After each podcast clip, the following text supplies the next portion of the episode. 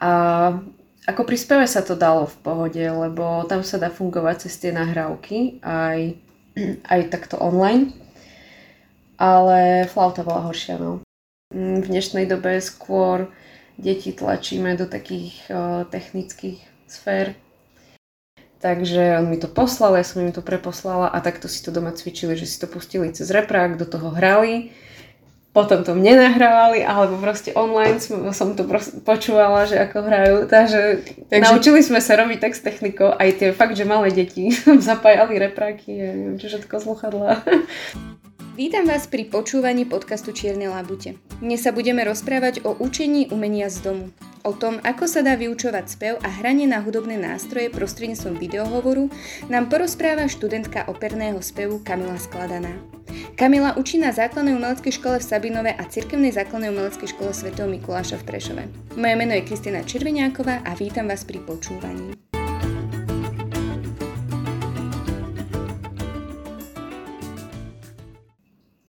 Kaji, ahoj.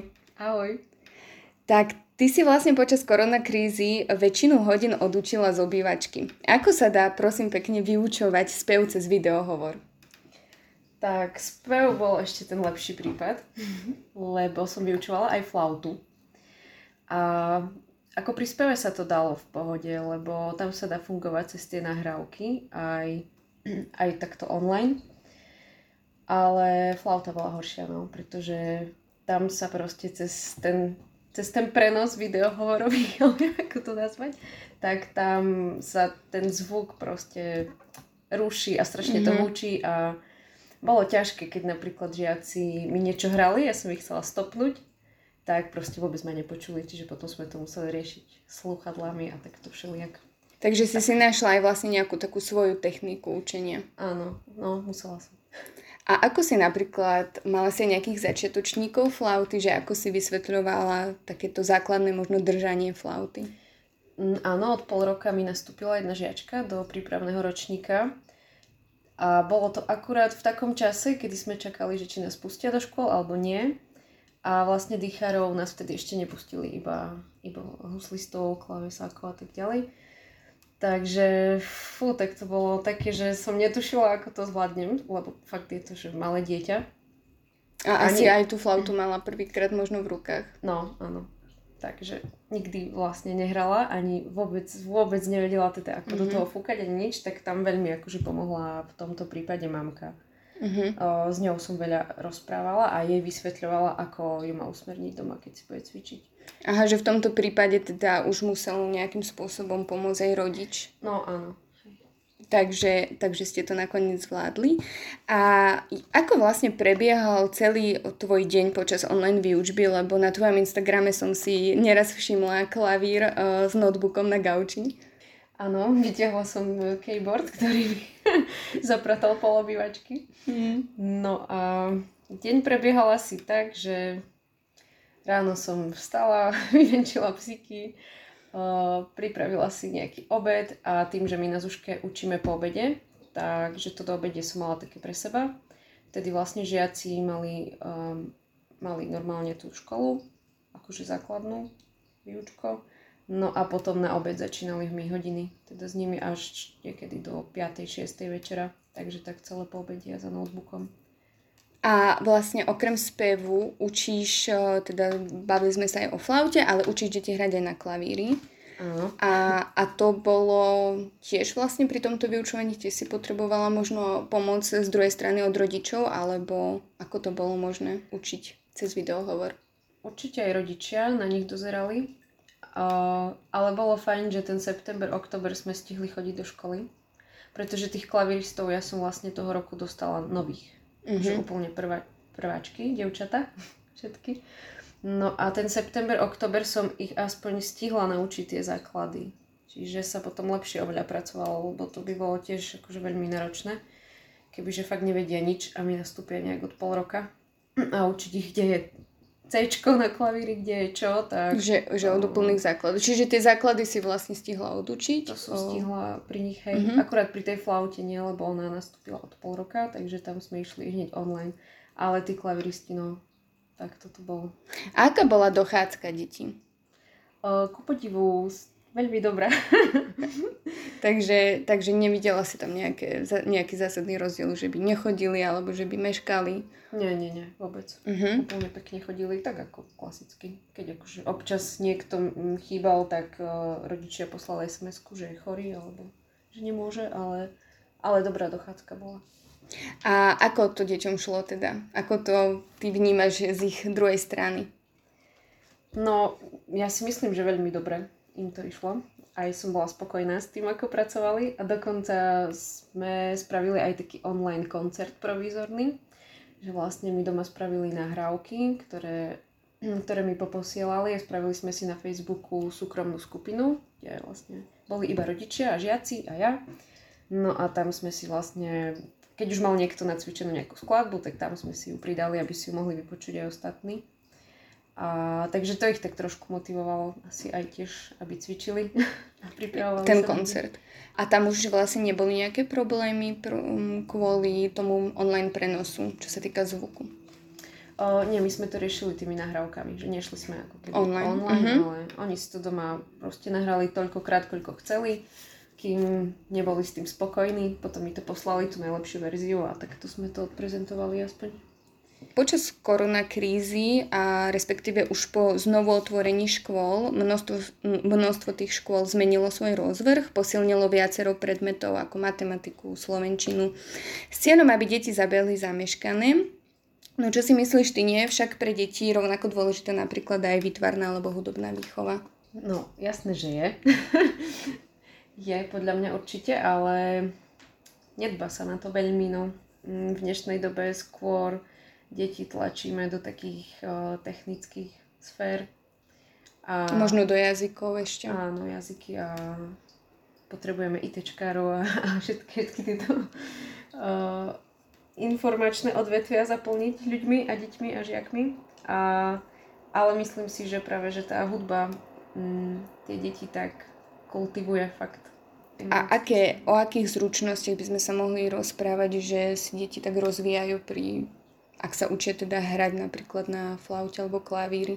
Tak určite po tej emocionálnej stránke o, sa dieťa rozvíja nejakú tú empatiu takisto a také vnútorné prežívanie.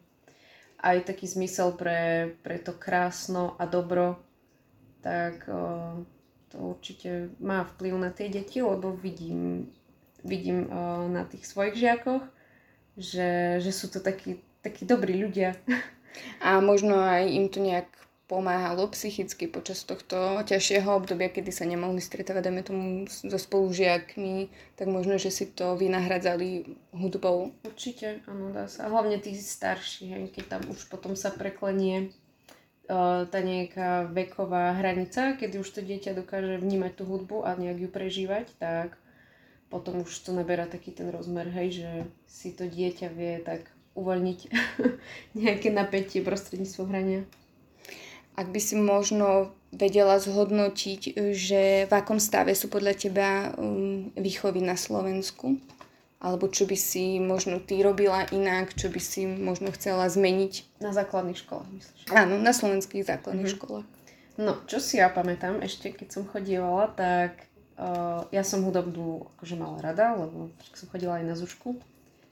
No ale moji spolužiaci, ktorí možno k tomu nejak neinklinovali, tak bolo to asi z toho dôvodu, že sa tam preberali podľa nich nejaké zbytočnosti, že oni si predstavovali hudobnú, alebo ja si myslím, že deti si predstavujú hudobnú nejak o, kreatívne, že nie, že sa tam budem teraz učiť, ja, učiť o, dejiny hudby, prečo by som mala, keď už mám nejaký dejepis v škole, ešte sa učiť dejiny hudby, že možno skôr o, učiť ich hrať na nejakých jednoduchých nástrojoch hudobných a aby to bolo také voľnejšie, také mhm. kreatívne mm-hmm. v nejakom kruhu s tým učiteľom, aby to nebolo Aha, že, že v tých začiatkoch, kedy sa vlastne učíva tá teória, alebo tie dejiny, ako si spomínala, že namiesto toho by si možno nejakú... No to by takú... deti oveľa viac bavilo na tých mm-hmm. základných školách, lebo mm, jasné, že nie každý, nie každý má nejaké hudobné nadanie, rytmické, neviem aké, ale dá sa určite každého zapojiť do takej aktivity.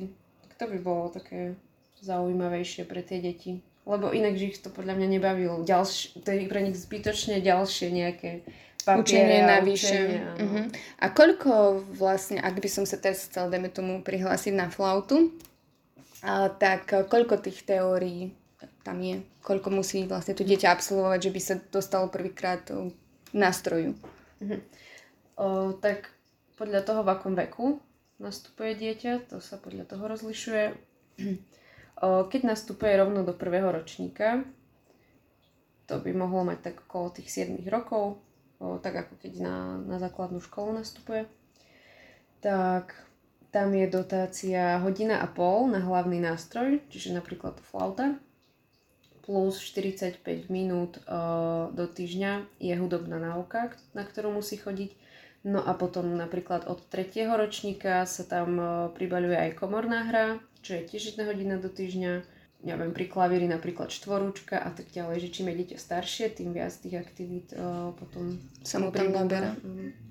Takže orchester. závisí to, závisí to od toho ročníka. Čiže naozaj na tej umeleckej škole takisto postupuje do nejakých Áno. ročníkov. Že nie je to tak, že, že vlastne príde, že idem na zušku, prídem tam a prvý deň už dostanem flautu a viem na ňu hrať. Lebo ja som si to ako dieťa takto predstavovala. Uh, dobre, a o čo sa možno ukracujeme, keď, uh, keď deti nemajú riadne odučené tie výchovy, ako sme spomínali, tú výtvarnú alebo hudobnú výchovu? Prečo si myslíš, že, že máme tendenciu výchovy podceňovať ako niečo menej dôležité, ako napríklad tú spomínanú matematiku alebo slovenčinu? Možno preto to takto podceňujeme, mm, lebo to školstvo je tak veľmi nastavené na, na nejaké hodnotenie, testovanie, nejaké Známkovanie. áno, známkovanie, je to takto. Nejaké štandardy, ktoré dieťa musí proste splniť. Áno, aj my na Zuške máme nejaké, o, teda nie že nejaké, ale máme učebné plány a tak ďalej, ktoré, ktoré musíme splniť s tým žiakom, ale je to tam, proste nedá sa to takto odsledovať, o, že alebo oznám, Ohodnotiť. ohodnotiť úplne o, percentuálne, alebo ja neviem, nejakou, jasné, že dá sa známkou, ale vždy je to proste len o tom pohľade učiteľa. A ten žiak o, ide hlavne o to, ako sa on posunie v rámci seba, svojho rozvoja. Čiže my tam neporovnávame ako keby tých žiakov medzi sebou. Áno, vlastne oni ani tie hodiny nemajú spolu. Nie, nie, nie. Takže áno, že je to taký skôr individuálnejší prístup ako niekde na mm, kl- klasickej základnej škole. A, a množstvo škôl, a ja som si začala všímať, že množstvo škôl o, prechádza na ten systém toho nehodnotenia, neznámkovania. Takže možno, že aj to by bolo niečo, čo, čo, čo považuješ teda za pozitívum aj pri učení na umeleckých školách. No, áno. A možno preto to takto podceňujú niektorí, pretože mnohí si myslia, že to je ako keby iba krúžok. Že je to zábava. Mm-hmm. Ale je to základná umelecká škola. Čiže keď sa to tam, to dieťa proste prihlási, tak o, ako keby sa prihlásil do nejakej jazykovky, tak tiež to beriem seriózne. Áno, že vlastne, áno, presne tu by sme videli tú takú nerovnosť, že pri jazykovej škole to považujeme, že áno, že chodí do školy, že Platím si áno, na to takisto. Áno, a už tú umeleckú školu presne veľakrát vnímame ako krúžok, ako niečo, čo si dieťa vybralo robiť navyše, ale pritom je to No, alebo takisto vzdelanie. niektorí rodičia si tam len odložia deti na povedie. Alebo... Ale akože dobre, radšej tam, ako niekde plakať. A, a čo, v čom si teda počas korona krízy a počas tohto obdobia, keď si učila online, v čom si teda vnímala najväčšie nedostatky detí? Uh, možno aj potom, keď si po niekoľkomesačnom vzdelávaní z domu prišla uh, do školy. Ja ja som nejak nepostrehla nejaké veľké zmeny. Uh, akurát pri tom online učení, tak som si všimla u niektorých žiakov, že sa inak správajú doma, Uh-huh. keď majú rodičov za chrbtom, ako keď sú na hodine. Aha, takže a, a v čom vlastne sa líšilo to ich správanie doma a Tak V škole. napríklad konkrétne pri jednej žiačke nebudem menovať, ale na, na tej online hodine, kde vlastne som počula niekde v pozadí, že mamka na ňu dohliada, ako hrá. Všetko musela pekne hrať, presne. A, a na hodine bola potom taká viac uvoľnená. Aj sa tak inak vieme porozprávať, že mi porozpráva aj čo bolo v škole, aj čo bolo doma. Takže predsa je ten osobný kontakt asi oveľa o, iný. A Áno, teda je, je. A v tomto keď, určite lepší. Keď som sama s tými deťmi. Takže Áno. Máme taký svoj vzťah. Ak by sa mali školy vrátane umeleckých opäť zatvoriť, čo dúfajme teda, že už sa nestane, existuje nejaká technika alebo aktivity pre učiteľov alebo aj deti, ktoré by to učenie spevu či hudobných nástrojov teda uľahčilo alebo zefektívnilo? Uh, neviem o ničom. uh, viem si len porovnať ten minulý rok, kedy vlastne nás a museli sme nabehnúť na online výučbu, tak vtedy to bolo také veľmi improvizované. vlastne ani, ani vedenie školy nám vtedy veľmi nevedelo povedať, že čo a ako máme učiť. Viac menej to bolo nejak na nás, učiteľoch.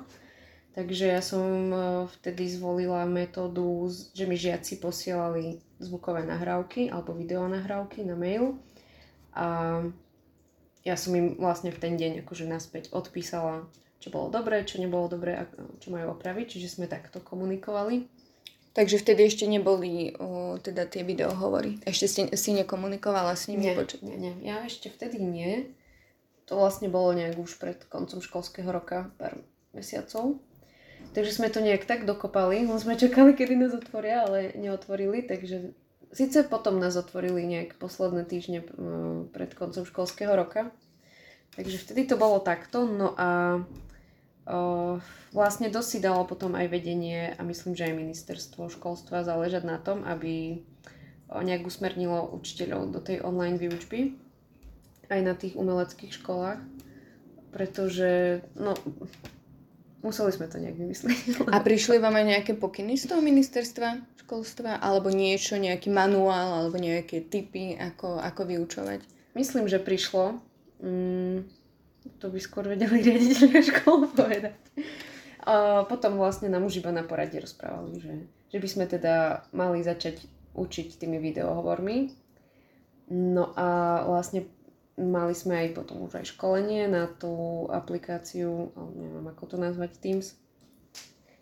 Tak cez to vlastne sme mali uh, školenia, že ako učiť Takže ma, mali ste školenia a, a vlastne na základe nich o, si sa ty aj teda, aj ostatní teda učiteľia ste sa naučili ako teda počas tohto o, obdobia vyučovať. A nebol v tom chaos, lebo vlastne vravela si, že zo začiatku, alebo teda po vypuknutí o, pandémie ste teda učili prostredníctvom tých nahrávok a mailov a potom vlastne tie posledné týždne ste sa vrátili naspäť do škôl, že ako, ako prebiehal ten to, to vlastne premostenie sa z domu opäť do školy, že či vlastne tie deti neboli možno aj v takom nejakom chaose, alebo teda, že ako ty si to vnímala, že teraz si začala, nastolila si nejakú teóriu, alebo ako ste sa mm-hmm. vedeli tak nejak tak sme, zosúľadiť. Normálne sme nabehli na tú výučbu, akú, akú boli zvyknutí predtým, že máme nejakú štruktúru hodiny, ktorú stále ideme. Čiže na začiatok nejak sa napríklad pri flaute rozohráme, zahráme stupnice, zahráme etudy, zahráme prednesy a tak ďalej. Potom, keď ostane čas, tak uvidíme, že čo, stále si vyberieme.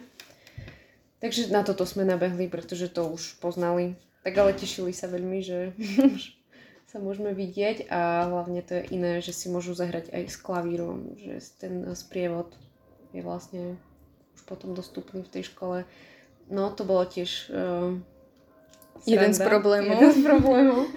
Eh, že ako riešiť tieto veci, pretože dala som im hrať teda deťom nejaké prednesy a už keď ich mali nacvičené, tak patrilo by sa, aby si ich nacvičili s klavírom, čo ale nebolo možné, tak sme to vyriešili uh, som takto, že som poprosila kolegu môjho veľmi dobrého Matúša Pavlika, aby mi nahral uh, klavírne nahrávky pre deti Takže on mi to poslal, ja som im to preposlala a takto si to doma cvičili, že si to pustili cez reprák, do toho hrali potom to mne nahrávali, alebo proste online som to počúvala, že ako hrajú. Takže, Takže naučili sme sa robiť tak s technikou, aj tie fakt, že malé deti zapájali repráky a neviem, čo všetko sluchadla. Veď práve to som sa išla pýtať, že, že, že sú deti, ktoré sú možno tak technicky zdatnejšie a deti, ktoré možno k tomu neinklinujú, že či to teda všetci zvládli a, a rovnako aj ty, či si, či si nemala problém s technikou. Nie, Lebo naozaj to bolo asi veľa nahrávok. Hej, hej, tak akože v pohode. A väčšina detí tiež. No, mala som jeden taký vtipný prípad žiačky, ktorá o, keď sme už prešli na tie teda video hovory, tak stále keď si zapla webkameru, tak som videla iba strop izby, lustru.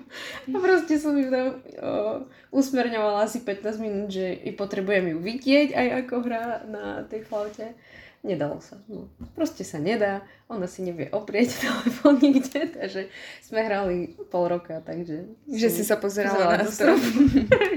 tak aspoň som ju počula. Kaji, ty si sama študentkou operného spevu. Ako išlo tebe učenie prostredníctvom videohovorov? Tak my sme to mali trošku inak. O, tým, že ja mám individuálny učebný plán, keďže už pracujem, Takže ja som s mojou profesorkou komunikovala prostredníctvom tých nahrávok. Ja som sa vlastne aj týmto spôsobom od nej inšpirovala vtedy, po prvýkrát, keď nás zavreli. No len o, ona je trošku prísnejšia ako ja. Alebo teda ona nastavila taký systém, že ja som jej musela posielať nahrávky každý jeden deň. Ja som vtedy so žiakmi mala vlastne tak, že len dvakrát do týždňa, vlastne tak by mali mať aj hodinu, takže len toľko.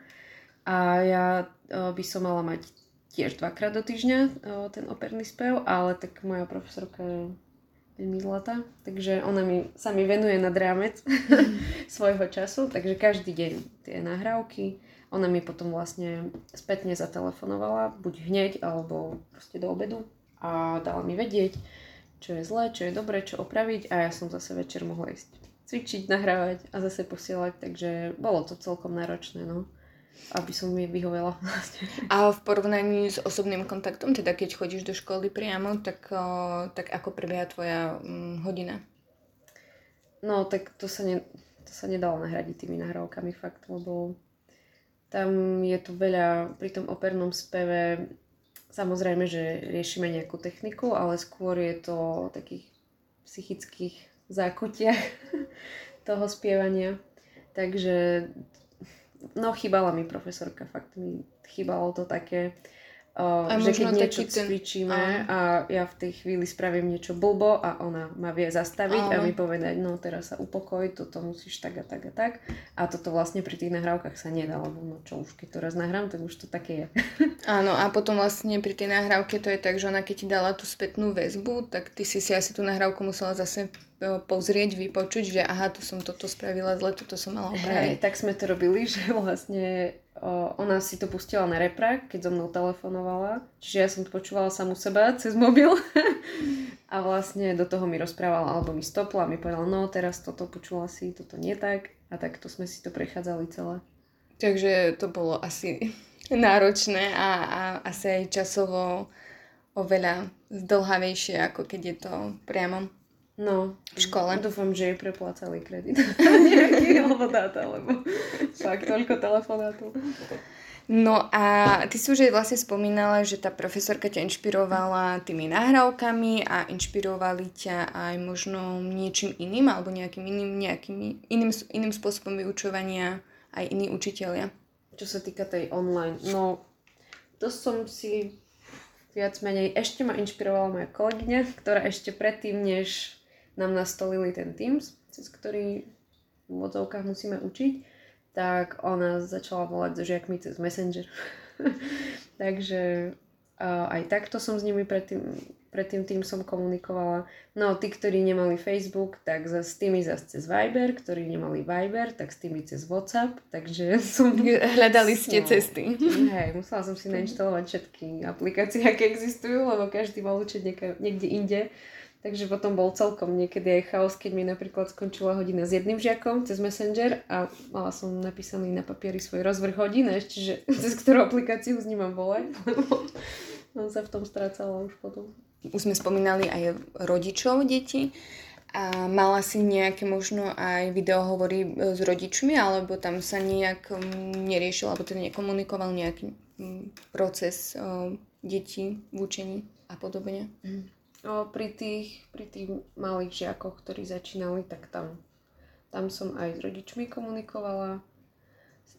a hlavne pri tej, pri tej žiačke, pri tej prípravkárke. tak tam na začiatku na prvých hodinách som poprosila mamku, či by mohla byť stále pri nej, pretože predsa len mm, to malé dieťa si tak nezapamätá všetko, čo, Áno. čo je proste poviem za tú pol hodinu, či koľko sme to mali. A ešte cez videohovor. No, hej. Takže... takže bola to asi aj taká aktivita rodičov, čiže k tomu, že sa vlastne s deťmi museli učiť, tak ešte museli absolvovať teda aj hodiny uh, hudobnej. No, niekedy bolo veselo, hej, lebo mm, ešte ďalší súrodenci behali hore-dole, maličky.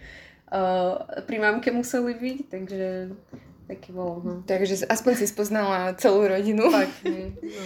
no a viem, o čo viem o tebe ešte, že teda medzi predmetmi, ktoré si uh, mala absolvovať tento pol rok, uh, si mala absolvovať aj tanec a herectvo. Ako prosím ťa prebiehali hodiny takého tanca a boli vôbec reálne? No áno, tanec, alebo teda javiskový pohyb, lepšie povedané tam sme to riešili s profesorkou tak, že prvý pol rok nám zadala nejaké úlohy, o, nejaké také proste sme mali napísať úvahy a vypracovať, vypracovať nejaké témy. Boli tri takéto úlohy za pol rok, tak to sme akože mali odovzdať. No a v druhom pol roku nám už poslala také video inštruktážne, ktoré sme mali nacvičiť, nahrať sa a odoslať, že to bolo celkom sranda, no, si to doma cvičiť takto podľa videa a boli to také všelijaké krkolomné pohyby rukami, nohami, proste fakt to bolo také dosť na synchronizáciu. Ruka hore, noha doprava, doľava, neviem čo všetko, že vôbec to nevyzeralo ťažko, ale už keď to mal človek zatancovať, takže... Hm. Takže aj v tomto prípade sa to teda riešilo cez tie nahrávky, videá a, a podobne. A pri herectve tam, tam vlastne pán profesor poslal tiež taký ako keby mini kurz na, cez YouTube, taký poľský.